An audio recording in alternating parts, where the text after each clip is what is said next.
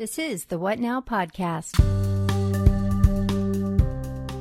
So, you know, we talk about it as a faith crisis, but as much as anything, it's a trust crisis. It's a loss of trust in the institution and its leaders and in its teachers. And, you know, some people are able to kind of reconcile in that and manage that. For other people, it really, you know, things start to fall apart and they just lose that faith and trust that they once had. This is the What Now podcast, where we discuss the culture and beliefs in the Church of Jesus Christ of Latter-day Saints in an honest and faithful way in an effort to encourage, uplift, and inspire. I am Mary Alice Hatch, your host. Join me as I speak with Patrick Mason, author of the book Planted, as he shares how to strengthen and support loved ones on their faith journey, even when we don't have all the answers, as well as productive advice for those who are facing doubts. Patrick also talks about how we can commune with God, even when we don't feel that He is communicating with us in the ways that we hope or expect.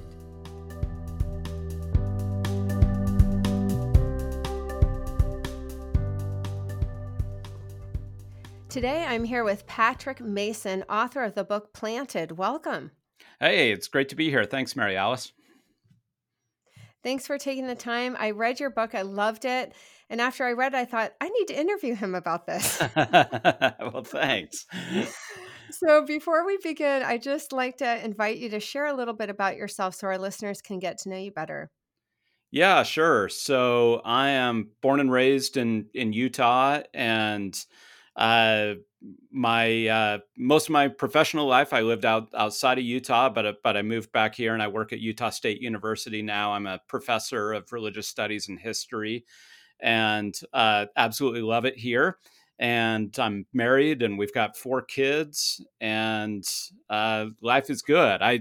My day job is pretty much as a historian and as a religious studies professor.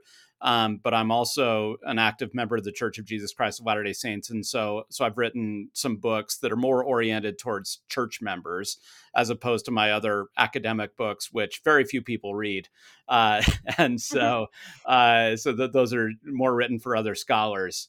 So I have kind of 2 audiences, both the academic audience and then a more popular church audience. Terrific. Well, I'd like to just ask you what motivated you to write the book Planted. I mean, what were you hoping to accomplish by writing that book? Yeah, so it's a book that wrestles with questions around what a lot of people call faith crisis or doubt, and people wrestling with different aspects of church history and doctrine. And for me, it started about a decade ago. I was doing a lot of firesides, in which wards and stakes or just private groups would ask me to come and talk about various issues with church history, just based on my training as a historian. And every single time I did one of these firesides, we'd always do Q&A at the end, and people would just say like, hey, where can I read more? Where can I get more? And sometimes it's hard to remember, but a decade ago, in the early 2010s, there were very few resources for people, you know, for Latter-day Saints who were going through a faith crisis, especially things from the church or from Deseret Book.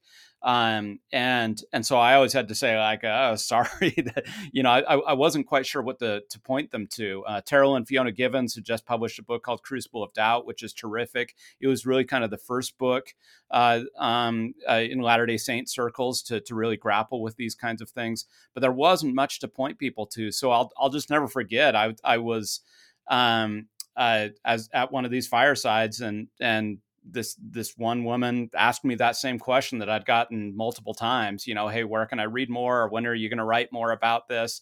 And I just felt like convicted that, okay, I guess I'm going to do this now. I mean, I couldn't put it off anymore.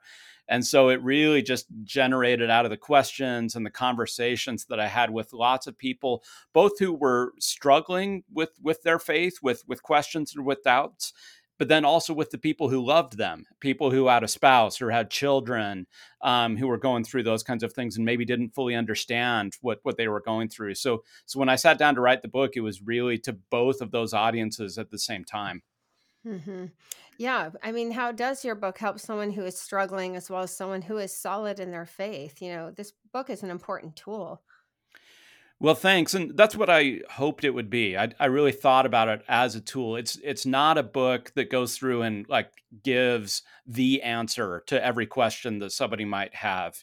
Instead, I really thought of it as a kind of framework that might help somebody think through difficult and challenging questions in another way, in ways that you can reconcile, or at least I have reconciled my commitments as a Latter-day Saint, the faith that I have, the testimony that I have, with my historical training and all the historical knowledge that I have, and so I just try to offer some readers some tools or some frameworks.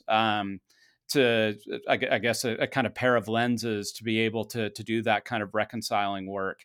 But I also wanted to be really honest and to acknowledge that, hey, these struggles, these doubts, these questions, they're totally real. They're totally valid.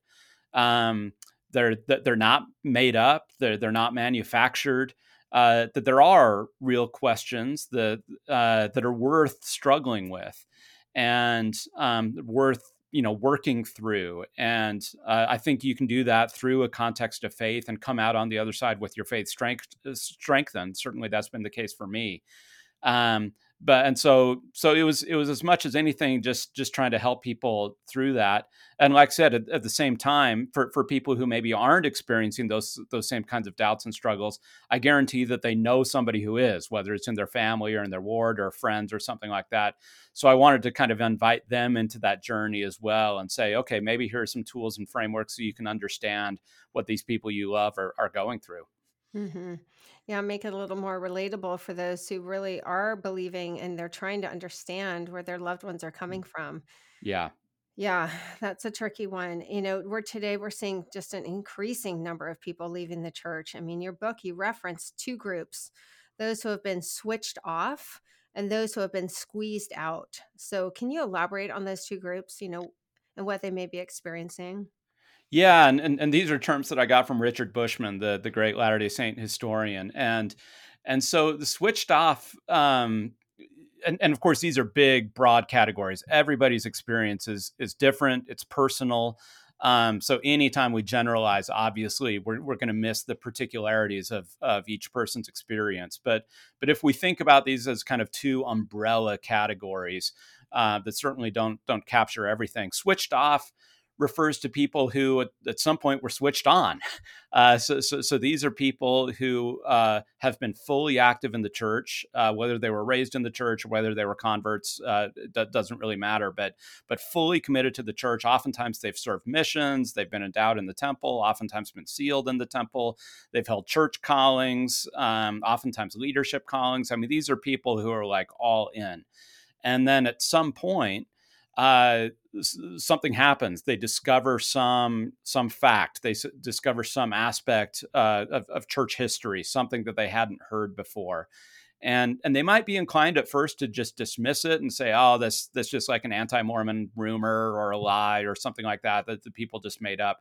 But the amazing thing is we live in this age of information where all of this information is just at our fingertips or in our pockets and in these phones we're carrying around, and so it doesn't take much to start to do some research on these things and so people kind of go down that hole and realize that thing that they'd never heard.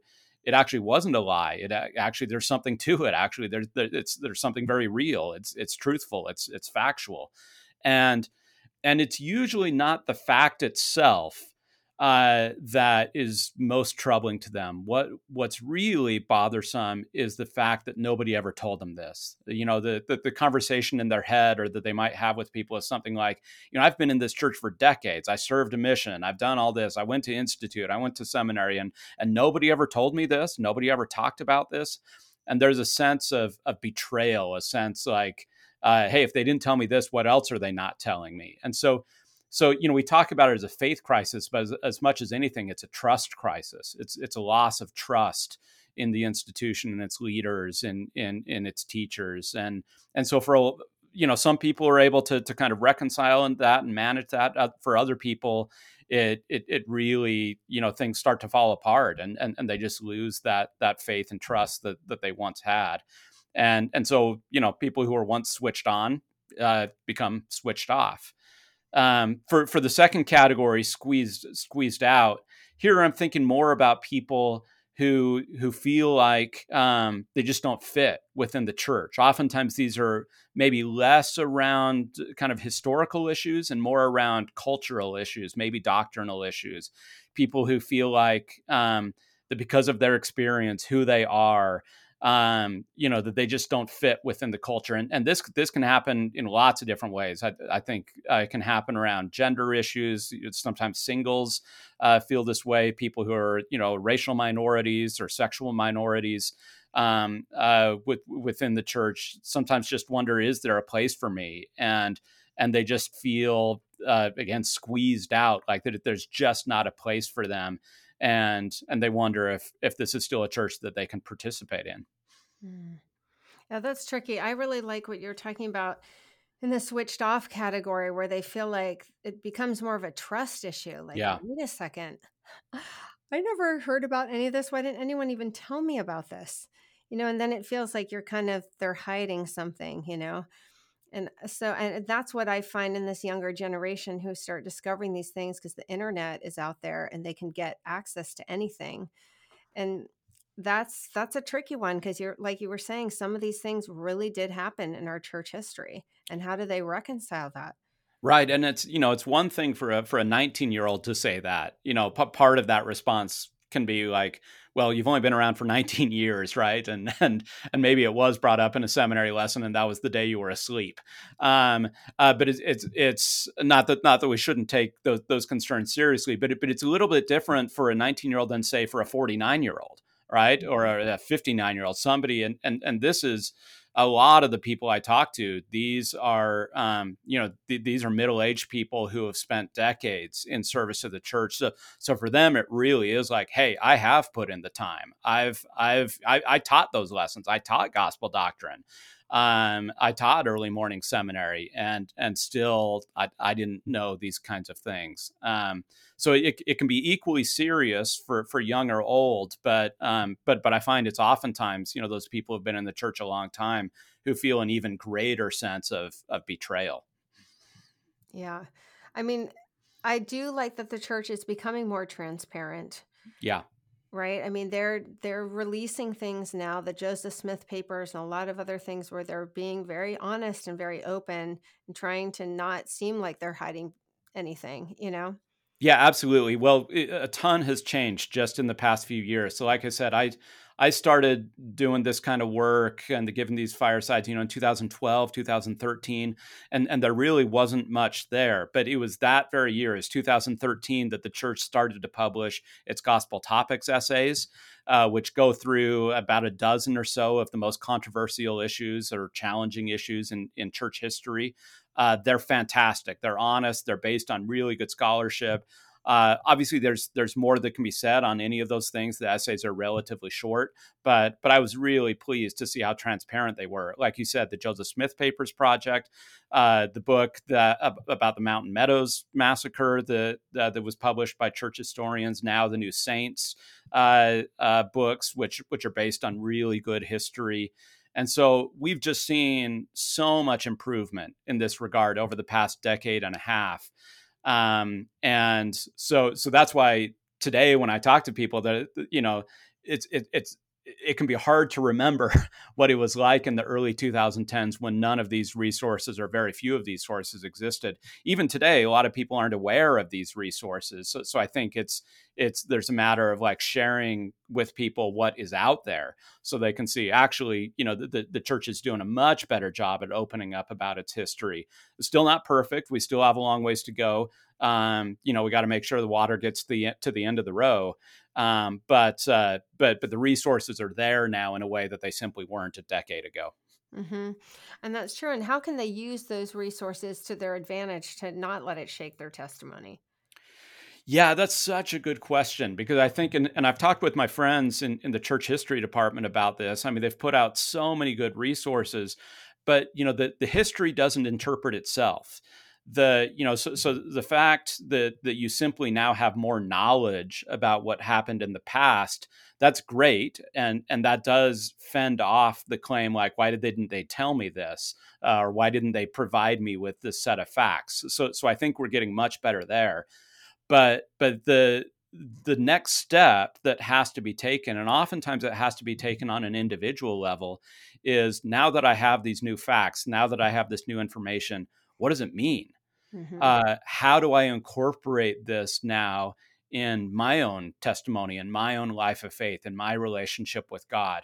Because now this new information is going to change the way I think about church history. It changes some of the things I thought I knew about Joseph Smith. It changes some of the things I thought I knew about other presidents of the church and other leaders of the church, or some of the scriptures that we have. And so it requires us to do a little bit of thinking and maybe a lot of praying and a lot of wrestling to come up with. So it's, history is one thing, but theology is another.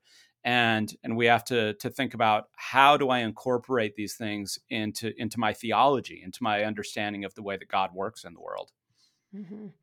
Yeah, I mean, it is tricky because, like you were saying, yes, they're being more transparent and more of this information is coming out, and some of it is disturbing. They're like, okay, great, you're telling me all of this, but now how do I process this? Yeah, and I think that really is the next step. I think this is, so the past decade has been great for historical transparency.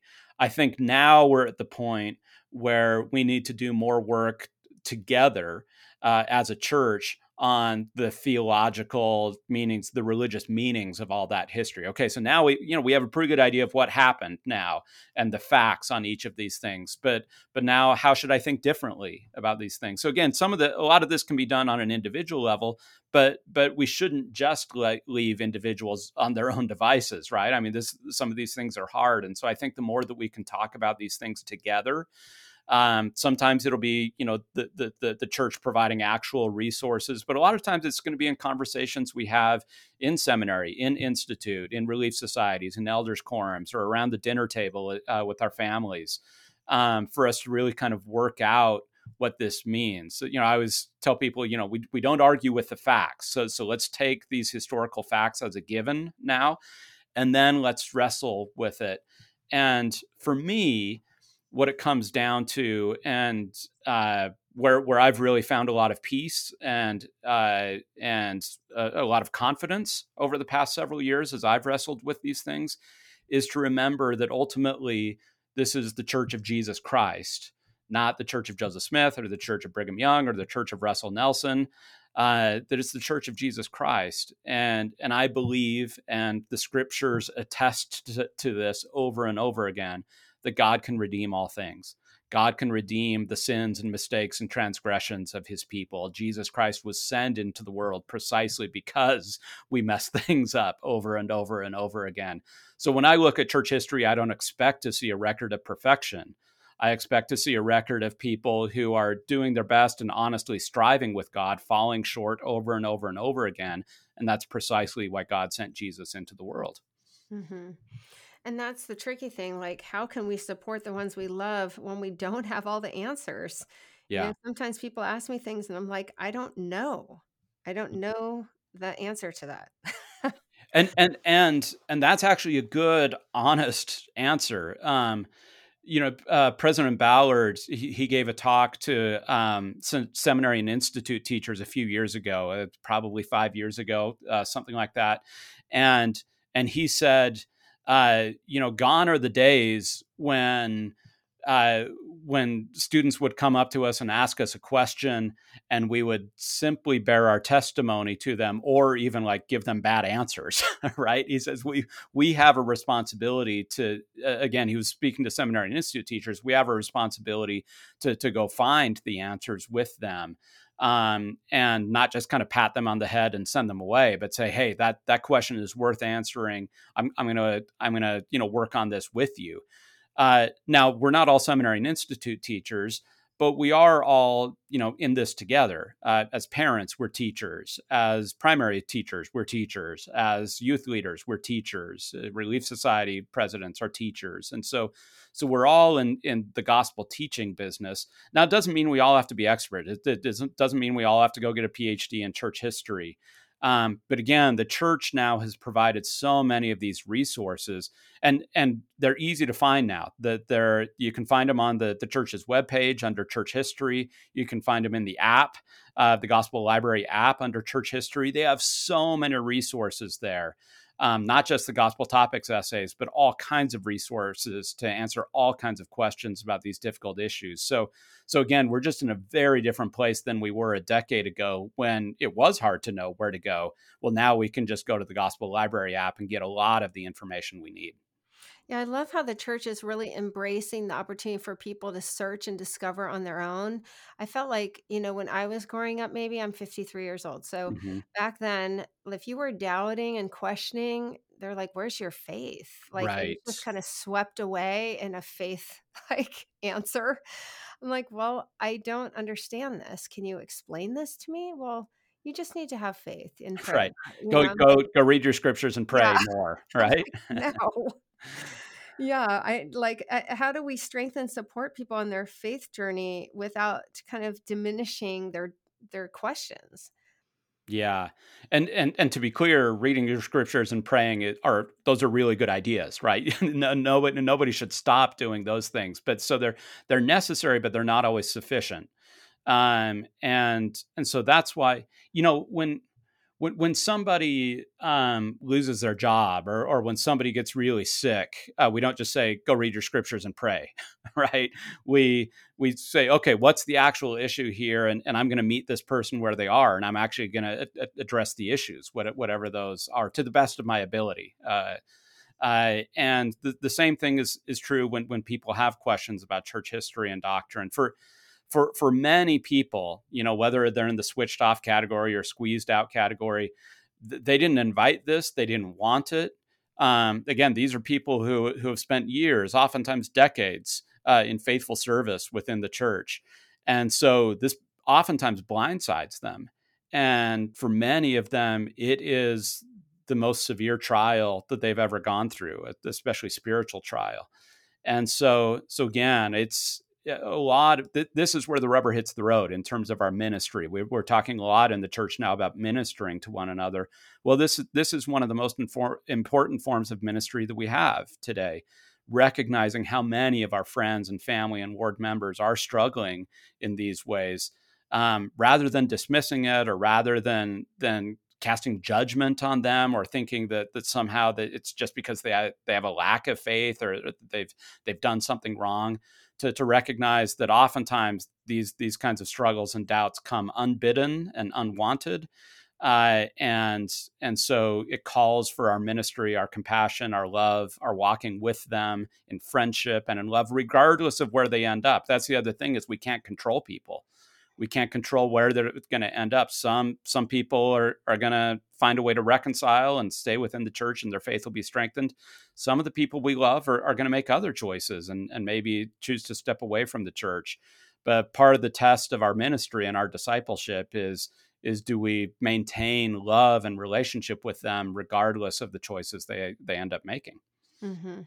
Yeah. And I think that can be really hard for some of the older parents out there that are just like, I feel like we're in the generation O, like generation obedience. We just did it. I didn't question much. I just kind of went to church. I just did the program. You know what I mean? I went to BYU, got married in the temple. I checked all the boxes, you know, and I was okay with that. You know, I was kind of raised to do that. And this generation is different. They want to understand the reasoning behind it. They want to know why.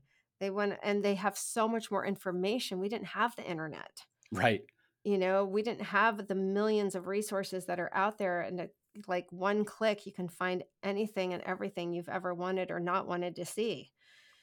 So, and just siphoning through that to make sure the content we're getting is actually good content. It's accurate content. I did a podcast with Anthony Sweat a few years ago talking about this. Like, the majority of what is out there is actually inaccurate. They're not first accounts. They didn't happen within hours of that experience happening, it's really interesting because so much of what we perceive as truth and reality, if we wait even like a day or two, it changes. Right. Our exact remembrance is different. So, I mean, and just think of all these accounts online. A lot of them aren't even first accounts or even someone who was there, you know, and then people are reading them as fact and really shaking their testimonies over it. It's kind of scary. It is. And this is one area where historians can be helpful. Now, historians can't do everything. We can't cure cancer. I wouldn't get on an airplane that was built by historians. So you know, I value all the other things that other people do, but this is one area where historians can help us in terms of the skills and methods that we have in terms of assessing evidence, of doing exactly what you were just talking about. How do we know that a source is reliable? How do we know that this information can be trusted?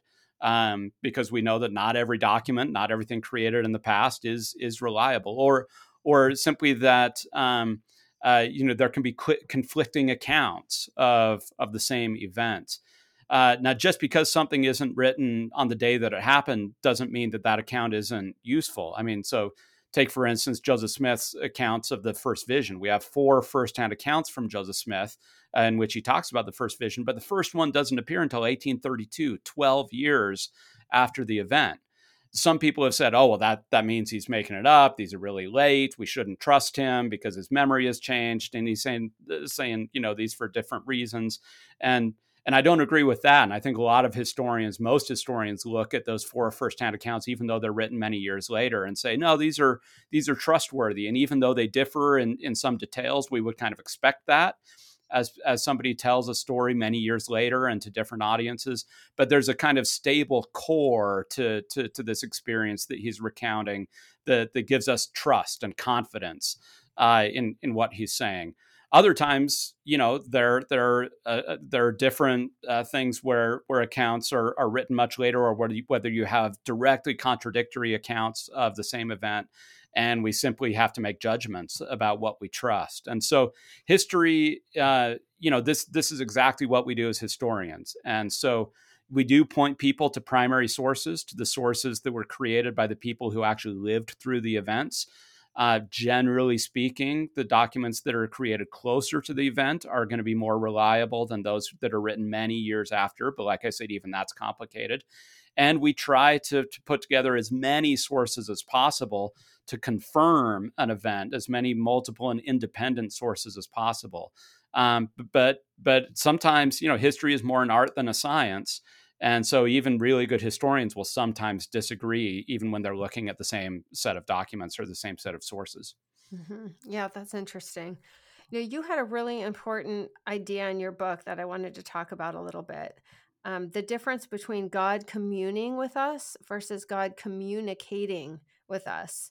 And many members struggle with the fact that they don't feel God communicating with them. Yeah. I think this can be one of the hardest things for church members, because we have this wonderful promise that when we're confirmed as members of the church, that we'll receive the gift of the Holy Ghost.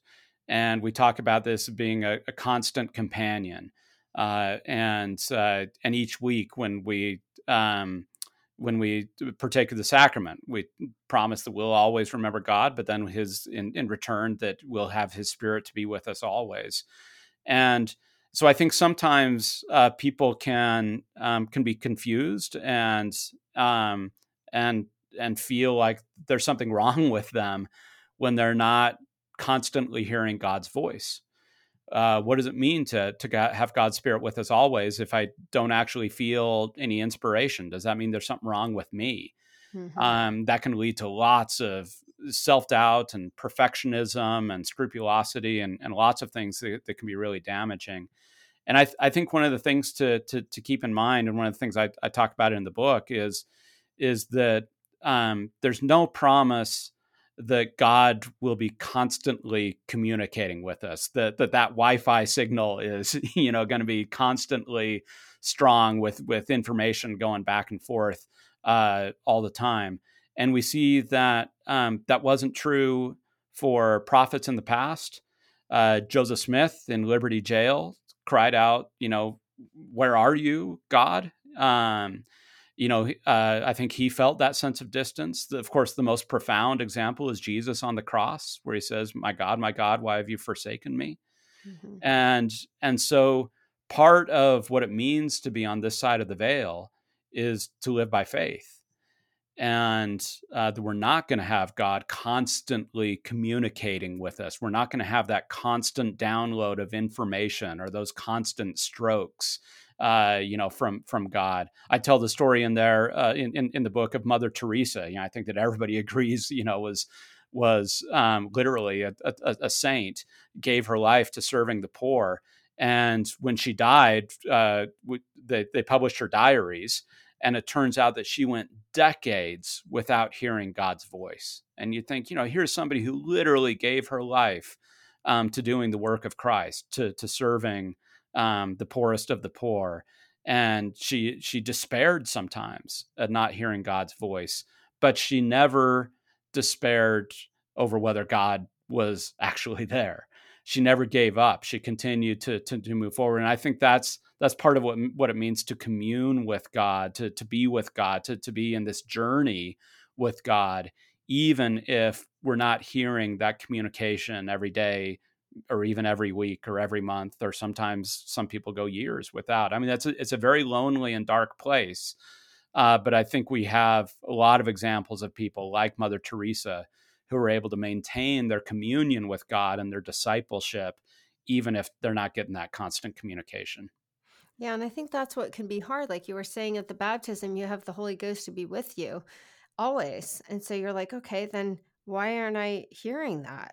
Why isn't he talking to me? Why isn't he directing me? I don't feel like he's communicating with me. I feel cut off. I interviewed a woman a few months ago who wrote the book Divine Quietness. And she went through a real struggle with that, where she just felt like God had cut her off.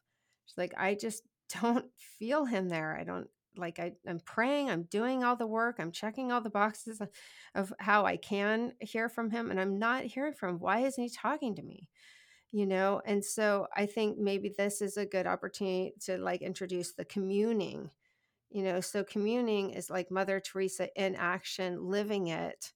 And maybe, which is shocking to me. I've heard that before about her, but I read again in your book how if anyone should be communicating with God, it's that woman. Yeah. I mean, all she did for the poor is unreal, but that she just felt this disconnect. So would you say she was communing with God?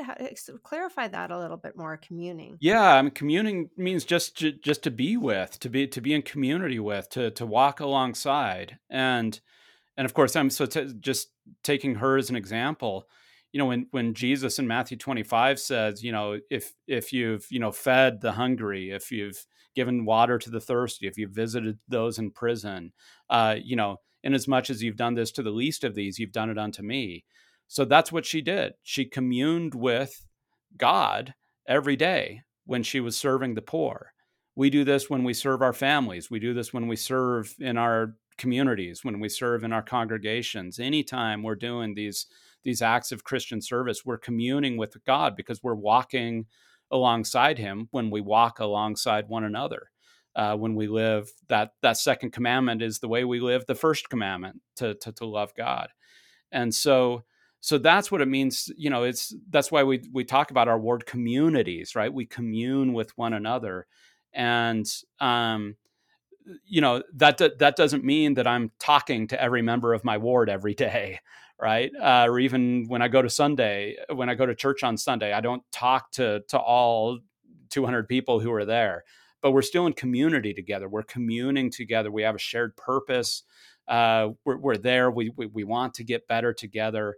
And so I think there's a way that we can commune with God, even if there's not any verbal or mental communication. Now, hopefully we're talking to him.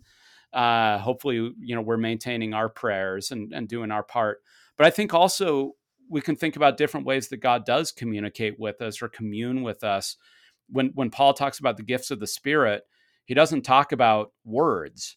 He talks about peace and joy and love and those kinds of things. And so oftentimes it seems to me that God's communing with us happens in ways that are not direct revelation in terms of words, but rather it's this sense of simply being in God's presence with the peace and joy and love that we can feel through all kinds of things just in our daily walk. That's true. It makes me think when you're saying that about like how I get impressions to text somebody or go see somebody or call somebody. I think that's God communicating with us and sending us on his errand. Yeah, exactly. Or it can be the other way around. When somebody serves us, when we feel the love that we have within a family, that's a gift of the Spirit. Mm-hmm. When we feel God's love in nature, that's a gift of the Spirit. That's God communing with us. So it might not be words. It might not be, the burning in the bosom that we sometimes talk about.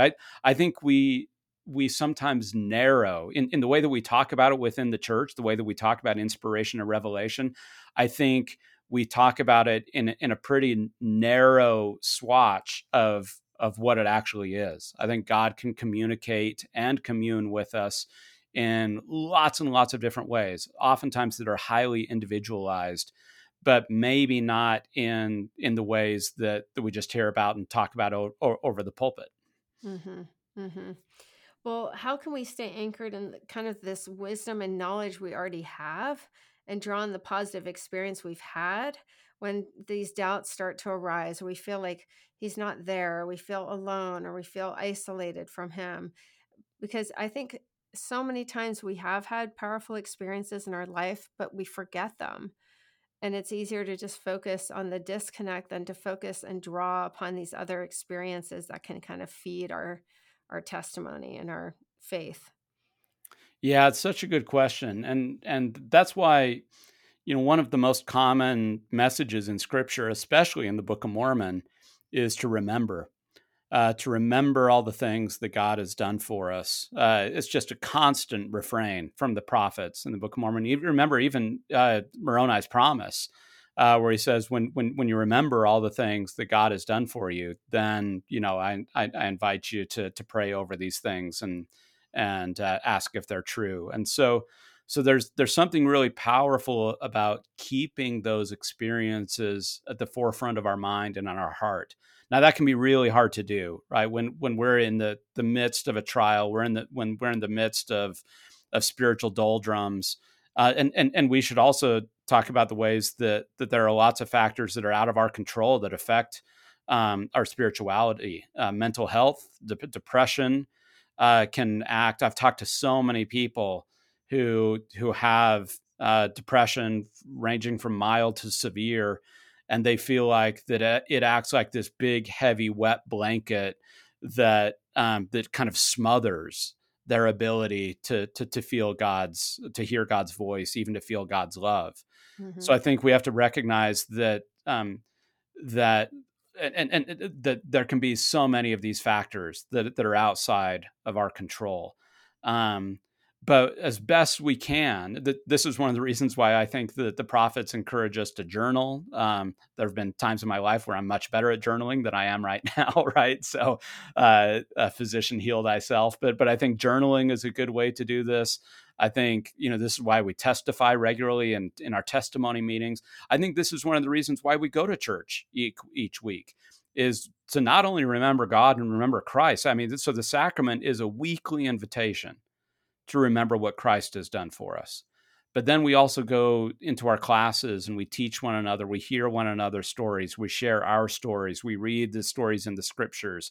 And all of these are ways that God is trying to help us remember his mercies towards us, so that it can kind of break through whatever walls or clouds we have, in which, these kind of veil of forgetfulness that we continually live within. Mm-hmm.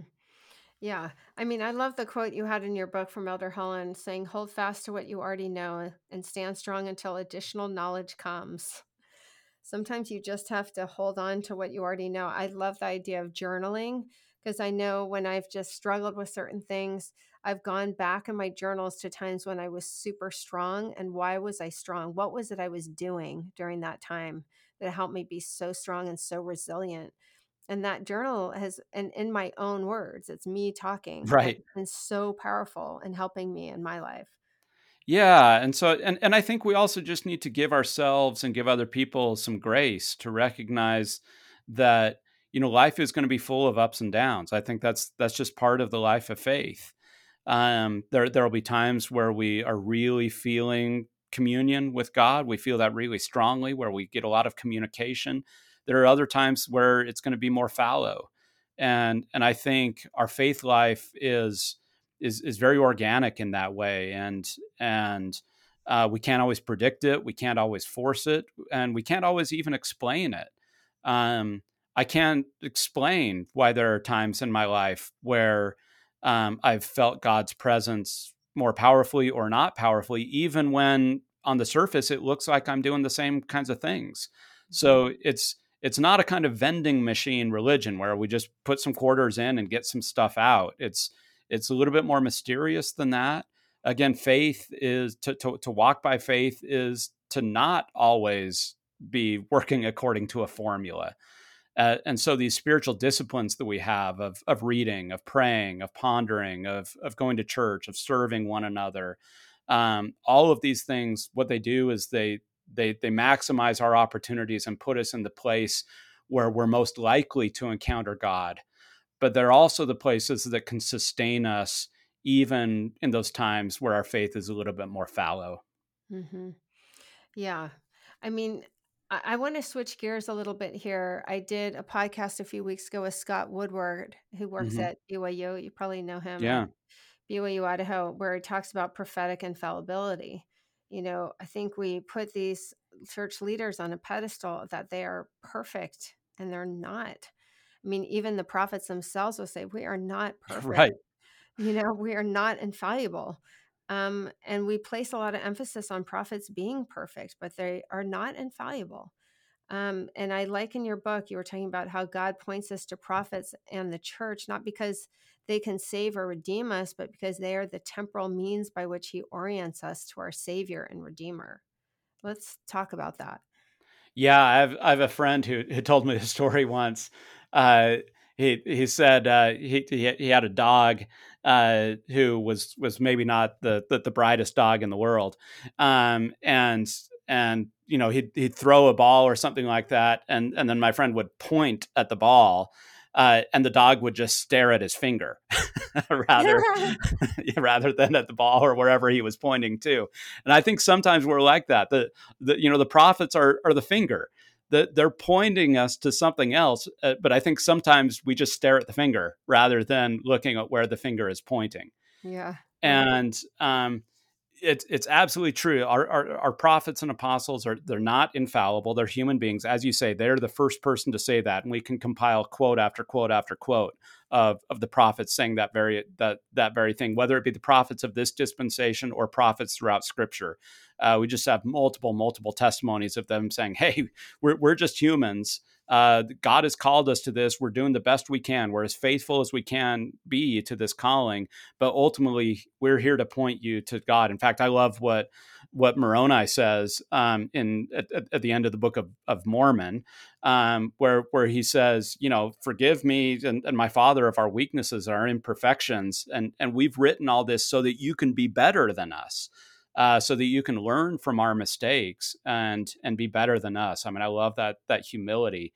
And so, yeah, prophets aren't infallible, but they are invaluable. They are part of the means by which God has ordained to point us on the path, to point us back to Him. And so, so I don't, worship the prophets. Again, I'm not a member of the Church of Joseph Smith. But I'm so grateful that God has called imperfect people, revealed truths through them, and they point us towards Christ the best way that they can. And over time they'll slip and they'll stumble. Sometimes they'll get it wrong. Sometimes really wrong. We can point to experiences in Scripture and in church history, where people have gotten hurt and bad things have happened.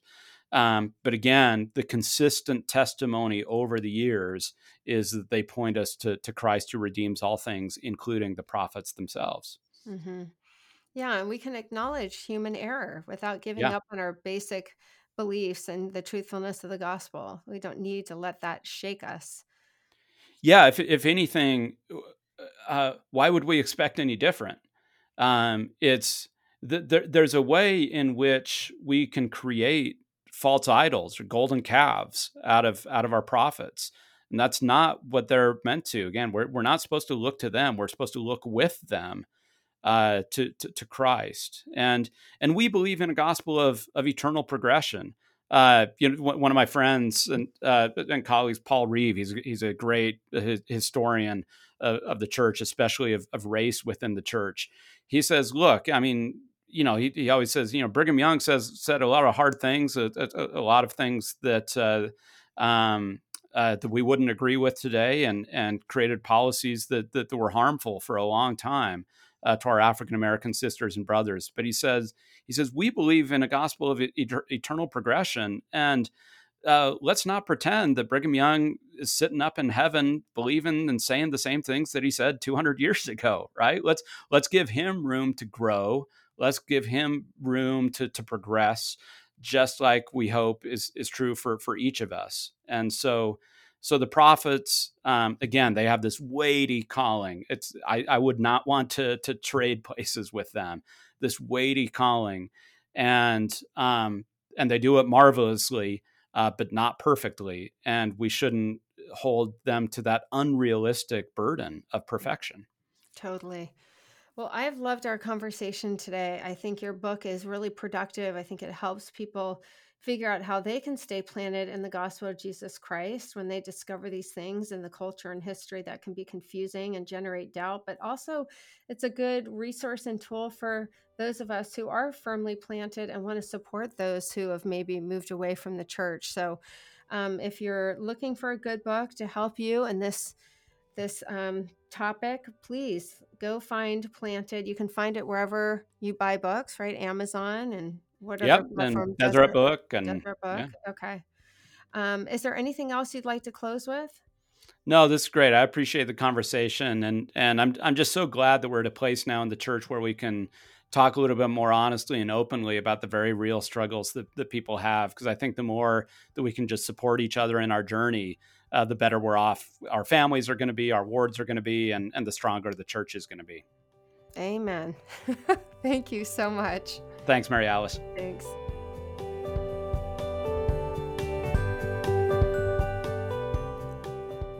Thank you for listening to the What Now podcast. Please share this episode with family, friends, and anyone you think it might help. Just click on that share button wherever you listen to podcasts. If you're on Instagram, follow us at Podcast What Now for inspirational messages and highlights from our past and present episodes. We never say goodbye, we say what now. This has been a What Now podcast production.